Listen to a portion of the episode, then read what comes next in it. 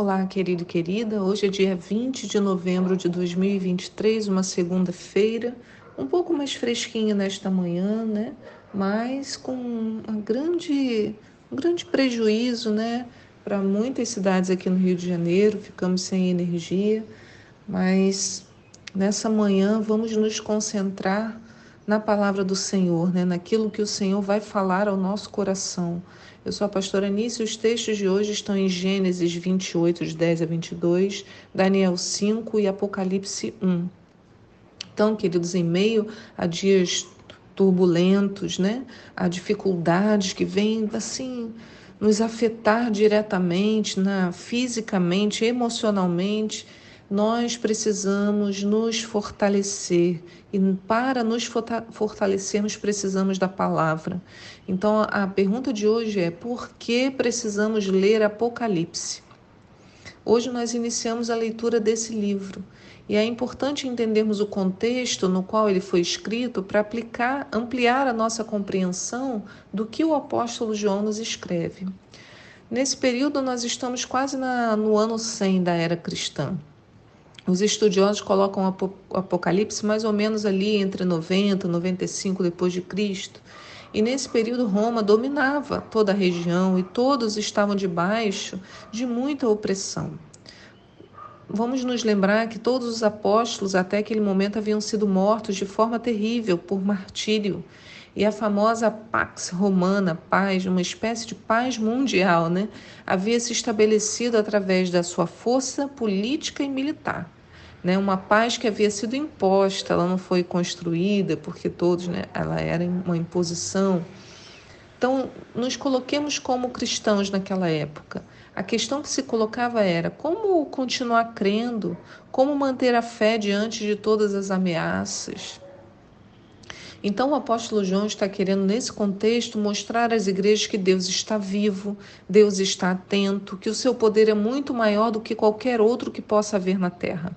João traz uma mensagem de conserto e de esperança.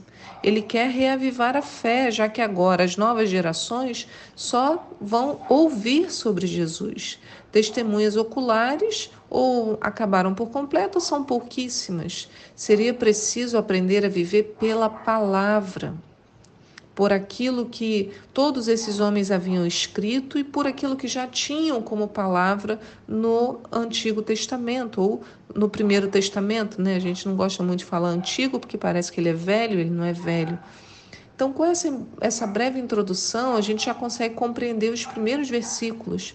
Em Apocalipse 1, no verso 1, diz: Revelação de Jesus Cristo que Deus lhe concedeu para mostrar aos seus servos os acontecimentos que em breve devem se realizar e que ele, por intermédio do seu anjo, expressou ao seu servo João, o qual comprovou tudo quanto viu da palavra de Deus e o testemunho de Jesus Cristo.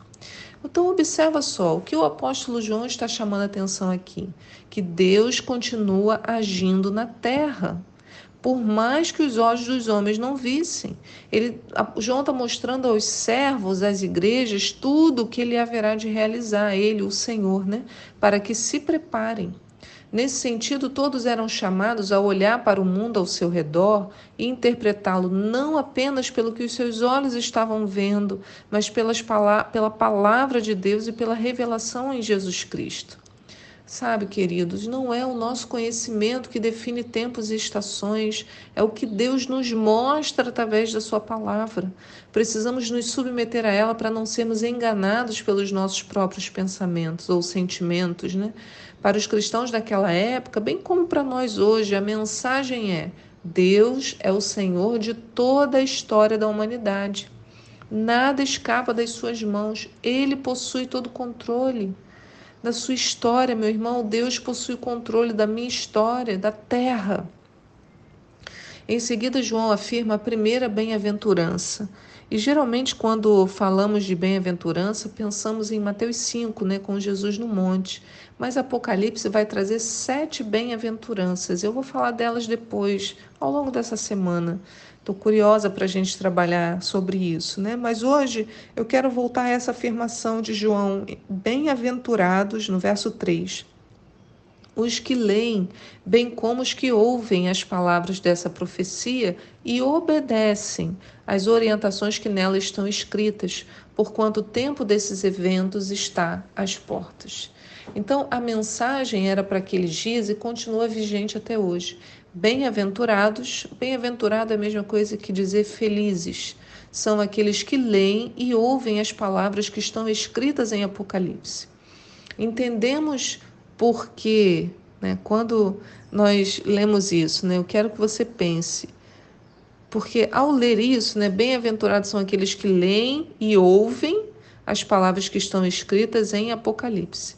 Então, é por isso que muitas pessoas são convencidas a terem medo de ler Apocalipse, porque isso é um projeto espiritual.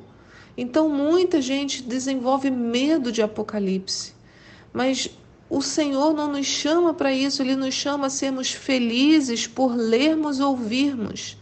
Sem ler e ouvir, perdemos conhecimento, consolo e orientação que são fundamentais para vivermos nesse tempo na Terra. E em muitos lugares se inculcou na mente das pessoas um grande medo por essa leitura. Irmãos, precisamos nos despojar desse medo. Quero parar agora, Senhor. Nós queremos clamar diante de Ti. Quebra toda mentira na mente Senhor, mentira por ler esse livro. Senhor, esse medo de ler o livro, eu quero quebrar agora, em nome de Jesus, nas mentes e nos corações de cada um aqui. Senhor, para que tenhamos essa liberdade e sejamos bem-aventurados por ler, ouvir e obedecer, em nome de Jesus. Amém. Então, ler Apocalipse e meditar nessa mensagem é fundamento, é base para a nossa caminhada cristã na terra.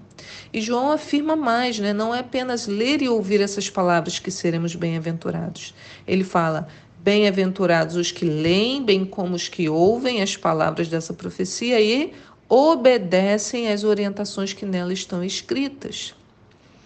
Então, nós precisamos ler, ouvir, obedecer né? Mas para obedecermos às orientações, precisamos ouvir. Se não ouvirmos nem lermos, como obedeceremos? Então não seremos bem-aventurados. Temos um grande privilégio agora. Nós vamos ler Apocalipse e o livro de Daniel juntos. Isso é um evento grandioso, porque muita coisa que está em Apocalipse tem um rebatimento em Daniel, como tem um abatimento também, um rebatimento né, em Gênesis, Levítico, Números. Deuteronômio, todos os livros do Pentateuco são encontrados também em Apocalipse. Então, Êxodo, acho que eu não falei Êxodo, Gênesis, Êxodo, Levítico, Número Deuteronômio, os cinco primeiros livros da Bíblia. Né? Então, hoje mesmo nós já temos uma conexão interessante, né?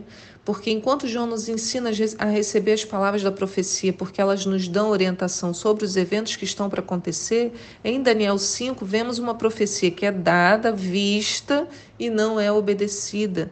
E as palavras se cumprem exatamente. Né? Lá em Daniel 5, que está na nossa leitura de hoje, o rei Belsazar da Babilônia estava no palácio e ele tem uma brilhante, entre aspas, né, ideia de pedir que trouxessem as riquezas que haviam sido roubadas do templo em Jerusalém para serem usadas na festa que ele estava dando. Olha a ideia né, de Jerico, como diziam antigamente. Porque Babilônia havia atacado Israel, roubado, destruído o templo, levado as pessoas cativas, por isso Daniel e seus amigos, falamos sobre isso na semana passada. E agora ele fala, esse rei Belsazar fala: vai lá e pega aquela riqueza lá do templo, vamos usar na festa. E ali, junto com cantores, nobres, mulheres, concubinas, eles pegam essas taças e servem vinhos nessa taça, as taças que eram usadas no templo de adoração ao Senhor, no serviço ao Senhor. E eles cantam e louvam é, a outros deuses em meio a essa festa, tudo usando os elementos do templo. E de repente, no meio dessa festa, o rei tem uma visão, ele vê uma mão na parede. E essa mão começa a escrever. Só tem mão, gente. A mão começa a escrever. O rei fica apavorado, diz que ele mudou de cor. É muito interessante. Lê lá. Ele mudou de cor, fica com medo, ele não consegue entender o que estava escrito. E ele manda chamar os sábios, os profetas, os astrólogos, adivinhos. Ninguém consegue saber o significado das palavras. Aí a mãe do rei se lembra de Daniel. E eu acho que é a mãe, agora me deu uma, uma confusão aqui, se foi a mãe. Mas ela se lembra de Daniel. E ela fala assim: olha, é, tem uma pessoa, é, a rainha mãe. Então, tem uma pessoa que no tempo de Nabucodonosor ela, no seu pai Nabucodonosor, embora há controvérsias de que esse Belsazar não seria o nome do filho, então tem uma coisa aí, mas ela fala, ele havia ele serviu a Nabucodonosor, ele interpretou todas as coisas, ele é um grande sábio, é um homem no qual habita os espíritos dos deuses. Olha só, né, a grandeza do nome de Daniel, que não era dele nem de outros deuses, mas do próprio Senhor Deus de Israel. E o rei Belsazar manda chamá-lo. Manda chamar esse Daniel então. E Daniel vem. E ao chegar, o rei promete grandes riquezas para Daniel. Ele fala: Eu vou te vestir de ouro, vou colocar você vestido de púrpura, colar de ouro no pescoço, não sei o quê. Você vai ser nomeado de grande importância no meu reino. Aí Daniel responde assim: Olha, no verso 17 é, podes guardar os teus presentes para ti mesmo e dar as tuas recompensas a algum dos teus comensais. Todavia, eu lerei sim as palavras que foram escritas na parede para o rei e lhe desvendarei todo o seu significado. Ai, gente, eu fico assim, ó. Porque novamente Daniel compreende que todo aquele conhecimento e sabedoria são de Deus e, portanto, toda a glória pela revelação serão dele. E ali Daniel começa a expor para o rei as palavras da verdade. E ele fala para o rei: Olha, o teu pai, né, você como sucessor dele, você não caminhou com humildade, não humilhou seu coração, muito embora saibas bem tudo o que aconteceu com teu pai, porque ele narra a história, né? Nabucodonosor ficou louco, estava comendo capim, e só foi possível sair dessa situação quando ele deu glória ao Deus de Israel. Agora ele fala para o rei, para o Belsazar: pior ainda, você exaltou-se a si mesmo e, e te levantaste contra o Deus dos céus, porque mandaste trazer as taças do templo do Altíssimo para que nelas bebesses tu, teus nobres, convivas, mulheres, concubinas. Louvaste os deus de prata, de ouro, de bronze, de ferro, de madeira, de pedra, que não podem nem ver, nem ouvir, nem sentir, muito menos compreender nada, e não glorificaste o Deus que sustenta em suas mãos a tua vida e controla todos os teus caminhos. Por isso mesmo ele me enviou. Não, por isso ele mesmo enviou aquela mão que viste, a fim de escrever diante de ti a sentença que precisas saber. Veja só se não é a mesma coisa que João está dizendo em Apocalipse. O Senhor revelou através de João a verdade que nós precisamos saber hoje. A palavra da verdade, a revelação da vontade de Deus para conhecermos o que haverá de acontecer e assim tenhamos tempo para acertar nossos caminhos, alinhando-nos à palavra. Nabucodonosor teve que se curvar diante de Deus e Belsazar, mesmo sabendo de tudo isso, não o fez. E pior, zombou dos utensílios do templo. E por isso, agora, as palavras que ele estava recebendo não eram só de alerta, eram de juízo. Porque Daniel vai falar no verso 25. E as palavras que foram escritas, inscritas, formam a seguinte, seguinte frase em aramaico: Mene, mene, tekel, uparsin e este é o significado dessas palavras. Mene, mene, Deus avaliou e contou os dias do teu reinado e decretou o seu fim. Tekel, fostes pesado na balança e achado em falta. Uparsim, teu reino está dividido e entregue, será, já foi dividido e entregue aos medos e persas. E sabe o que diz o verso 30?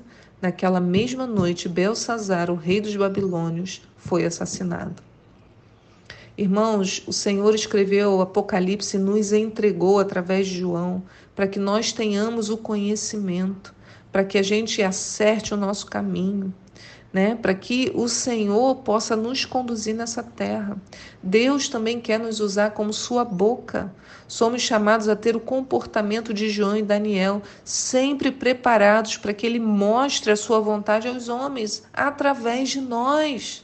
Será que temos essa disponibilidade? Estamos buscando para servir é neste nível?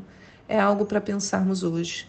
Que Deus abençoe seu dia. Pai, eu te peço, neste, neste dia, nesta segunda-feira, que a tua graça, a tua misericórdia nos alcance. Queremos ter essa boca, uma boca profeta nesses tempos, Senhor. Queremos, Senhor, falar para as pessoas aquilo que está no teu coração impactando a vida das pessoas para que elas também escolham por ti, em nome de Jesus, assim também como nós queremos escolher por ti, Senhor, todos os dias, em nome de Jesus. Amém. Fique na paz do Senhor e eu te espero aqui para um próximo devocional. Tchau.